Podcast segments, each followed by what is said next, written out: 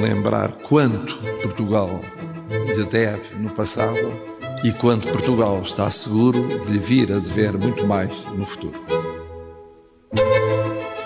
Viva! Está com o Expresso da Manhã. Eu sou o Paulo Baldaia.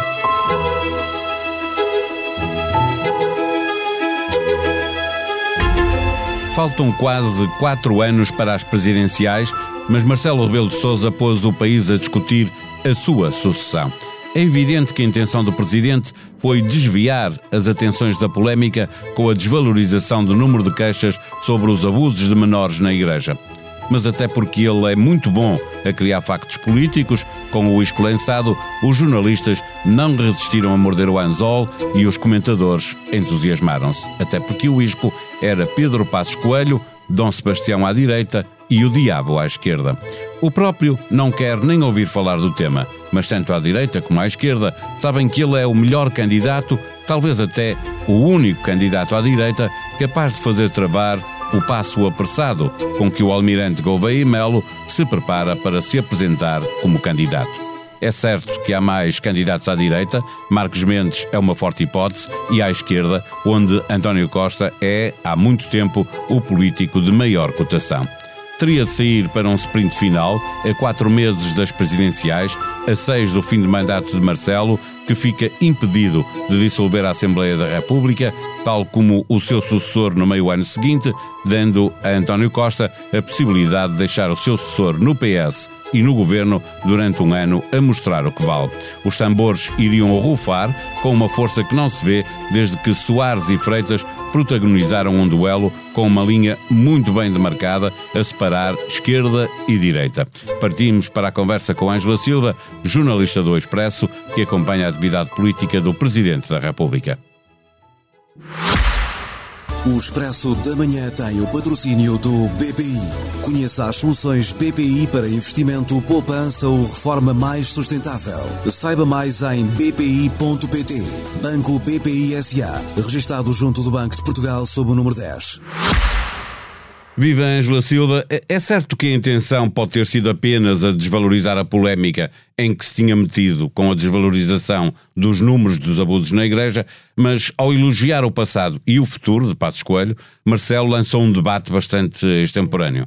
Eh, ou recuperou, porque ele também já, tinha, já havia alguma discussão anterior.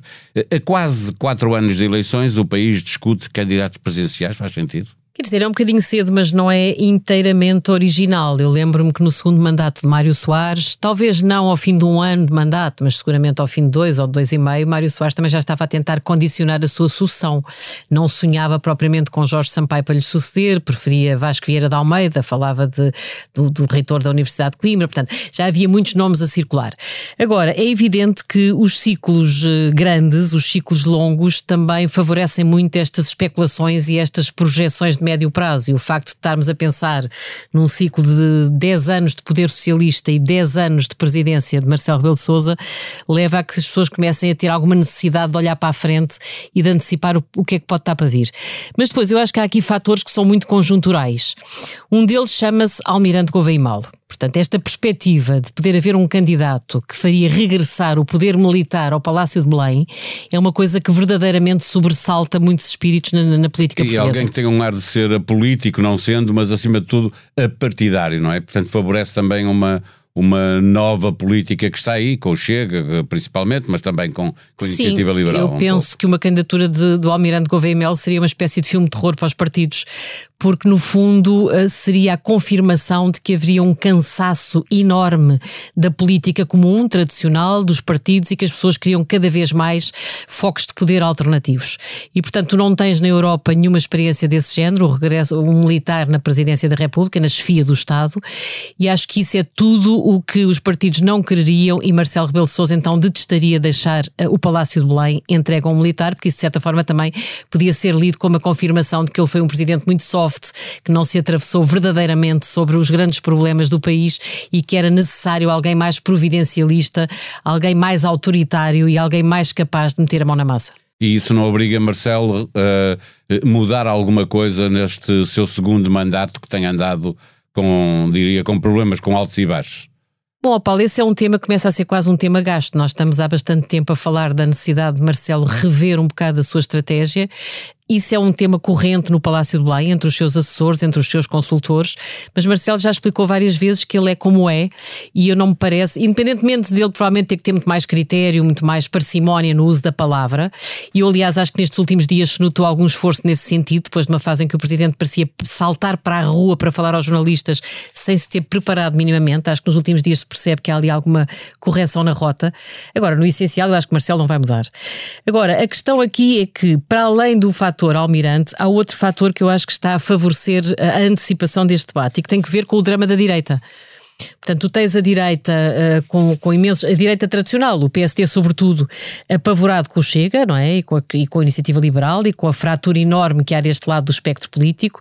E, portanto, encontrar uma figura que ajudasse, quanto mais não seja nas presidenciais, a federar a direita é, uh, é um objetivo, claramente. E, portanto, aí surge muito o nome de Pedro, Pedro Passos Coelho, porque, claro. para além de poder eventualmente ser o mais competitivo para travar o e-mail, seria provavelmente aquele que mais facilidade teria em federar mas eh, Passos deixou, deixou, claro, isso parece evidente, que Pedro Passos, as sondagens também o mostram, que é quem entra melhor no eleitorado de direita e, portanto, conseguiria não só ser um candidato competitivo, mas também ajudar a federar os partidos à direita. Só que Pedro Passos Coelho deixou claro que que não quer que se esteja a falar desta candidatura. Ele procurou evitar a candidatura de Marcelo. Marcelo aparece agora a fazer o, o, o sinal contrário, não é? Uh, parece querer torná-lo inevitável a candidatura de Pedro Passos Coelho. Isto é, é, genuíno, esta vontade por parte de Marcelo, na linha do que estavas a dizer de, de querer garantir que há uma, uma direita mais organizada? Eu acho que há, há, muito de genuíno neste lance do Presidente da República. Claro que Marcelo, uh, como nós sabemos, é um grande agitador dos bastidores da política e, portanto, ele também, depois de ter tido António Costa a vir apoiá-lo na polémica sobre a Igreja, no que foi lido por quase toda a gente, olha, o Costa voltou a meter o Marcelo no bolso. Eu acho que uh, Marcelo também se sentiu uh, estimulado a vir demonstrar que há um Primeiro-Ministro que ele elogia rasgadamente e que ele admira e, portanto, no fundo, mostrar que a obra do Costa não é provavelmente a obra mais marcante uh, de, de, de, dos últimos anos. Agora, independentemente disso, eu acho que é genuíno. Acho que ele olha para Pedro Passos Coelho como o candidato capaz de travar uh, o regresso do militar. Para além disso, acho que Passos, quando diz que não está interessado, que é cedo para falar nisto, Passos Coelho nunca fechou verdadeiramente a porta. Ele disse sempre aquilo que Augusto Santos Silva está a dizer à esquerda. Augusto Santos Silva está a dizer: eu não digo nunca, porque não vou abdicar de direitos meus cívicos e políticos. É exatamente a frase que Pedro Passos Coelho tem dito à direita. E, portanto, nada disto quer dizer que não estejam disponíveis. É cedo para se perceber até onde é que Passos está disposto a ir e é notório que há gente do pacismo a trabalhar discreta, mas ativamente, para que ele possa possa preparar uma eventual candidatura presidencial. Sendo amigo de Marcos Mendes, aliás, a quem escolheu como Conselheiro de Estado, este elogio a Passos é de quem acredita eh, no sucesso de uma potencial candidatura do comentador da SIC, de quem não acredita. Penso que Marcelo Rebelo de Sousa não desacredita a candidatura de Marcos Mendes, que aliás tem algumas vantagens, como se via na última sondagem do Expresso e da SIC. Entra melhor à esquerda. Entra é? melhor à esquerda, portanto é um candidato claramente mais transversal, tem índices de popularidade brutais, tem, tem sabido muito bem aproveitar o seu espaço de comentário televisivo semanal, em que atinge, se calhar alguns dias até já ultrapassou a, a audiência que Marcelo tinha quando também era comentador televisivo, e portanto é evidente que também é um candidato a levar muito a sério. Agora, eu acho que Marcelo neste momento a obsessão dele é muito travar com Veimelo. E para isso, ele acha que o perfil também mais autoritário é, Coelho, claro. é o de Pedro Passos Coelho. Eh, olhar à esquerda, eh, António Costa é imbatível. Eh, acontece que o mandato do Primeiro-Ministro acaba depois do mandato do Presidente, a não ser que Costa quisesse aproveitar a Constituição para dar um ano ao seu sucessor no PS e no Governo, saindo seis meses antes do fim do mandato de Marcelo, o Presidente seguinte também não podia dissolver. Uh, isto já foi equacionado, feito desta forma uh, em Belém, é, uh, nas elites políticas é, é, uma hipótese? É uma hipótese porque Marcelo sabe que no último ano do seu mandato já não vai dissolver o Parlamento também sabe que quando António Costa diz que nunca sonhou ser Presidente da República e que é um cargo que não lhe interessa, é mais um que está a dizer que não lhe interessa, mas não se sabe o que é que lhe vai interessar na altura. E depois nós lembramos do que aconteceu com Cavaco. Cavaco, depois de estar 10 anos como Primeiro-Ministro, o que é que fez? Anunciou, na altura numa declaração ao Expresso, que não se iria recandidatar e, portanto, eh, foi-se afastando de cena para abrir espaço para que Fernando Nogueira fosse o candidato do PST nas legislativas seguintes e ele se libertasse para ser candidato presidencial. Só que... Mas aí estava ao contrário, não é? Havia primeiro O calendário permitiu-lhe fazer isto. Portanto, António Costa não pode replicar este exemplo se quiser candidatar-se a Belém, porque as presidenciais são antes das legislativas. Portanto, eh, esse cenário não é de afastar liminarmente. Ele pode tentar sair de cena, deixar eh, Fernando Medina à frente do governo, por exemplo, e ele sair para preparar uma candidatura presidencial. Agora, também há aqui outro fator de que se fala há muitos anos, que é normalmente o eleitorado não quer pôr os ovos todos no mesmo cesto. E aí há um problema, é que depois de estar 10 anos a governar o país, dificilmente se consegue ganhar umas presidenciais. Cavaco não conseguiu, quando saiu do governo ao fim de 10 anos de cavaquismo, teve que depois fazer uma. Foi a jogo, perdeu para Sampaio e só 10 anos depois é que conseguiu chegar a Belém.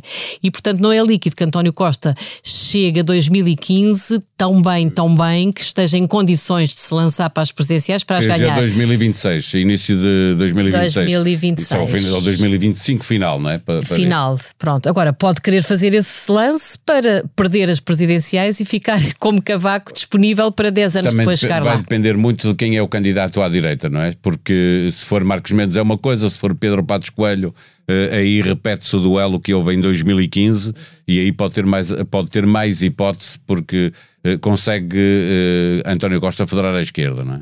consegue federar a esquerda, aí sim seria um verdadeiro combate esquerda-direita, muito mais do que se for António Costa contra, contra Luís Marques Mendes, e além do mais, seria um despique um, altamente aliciante, quer para Costa, quer para Passos, porque no fundo a desforra do que se passou em 2015 está por fazer. Cultura, política, economia, sociedade e humor. Subscreva na aplicação de podcasts que usa no seu telemóvel ou computador os melhores debates e conversas da atualidade. Sugestões para esta semana: a atriz Rita Blanco em entrevista a Francisco Pinto Balsemão no podcast Deixar o Mundo Melhor. A deputada Mariana Mortágua à conversa com Bernardo Mendonça no podcast A Beleza das Pequenas Coisas. Miguel Sousa Tavares, de Viva Voz, entrevistado por Paula Santos. No programa cujo nome estamos legalmente impedidos de dizer, em podcast, Ricardo Araújo Pereira sentiu-se dispensado, João Miguel Tavares sentiu-se passista e Pedro Mexia confessou-se farto e furioso. Carlos Vaz Marques coordena este Governo Sombra. Se nos encontra numa plataforma digital, aproveite para nos avaliar, comentar cada um dos nossos podcasts, ajude-nos a fazer melhor o que fazemos para si. A sonoplastia deste episódio foi de João Martins. Nós vamos voltar amanhã. Até lá, tenham um bom dia.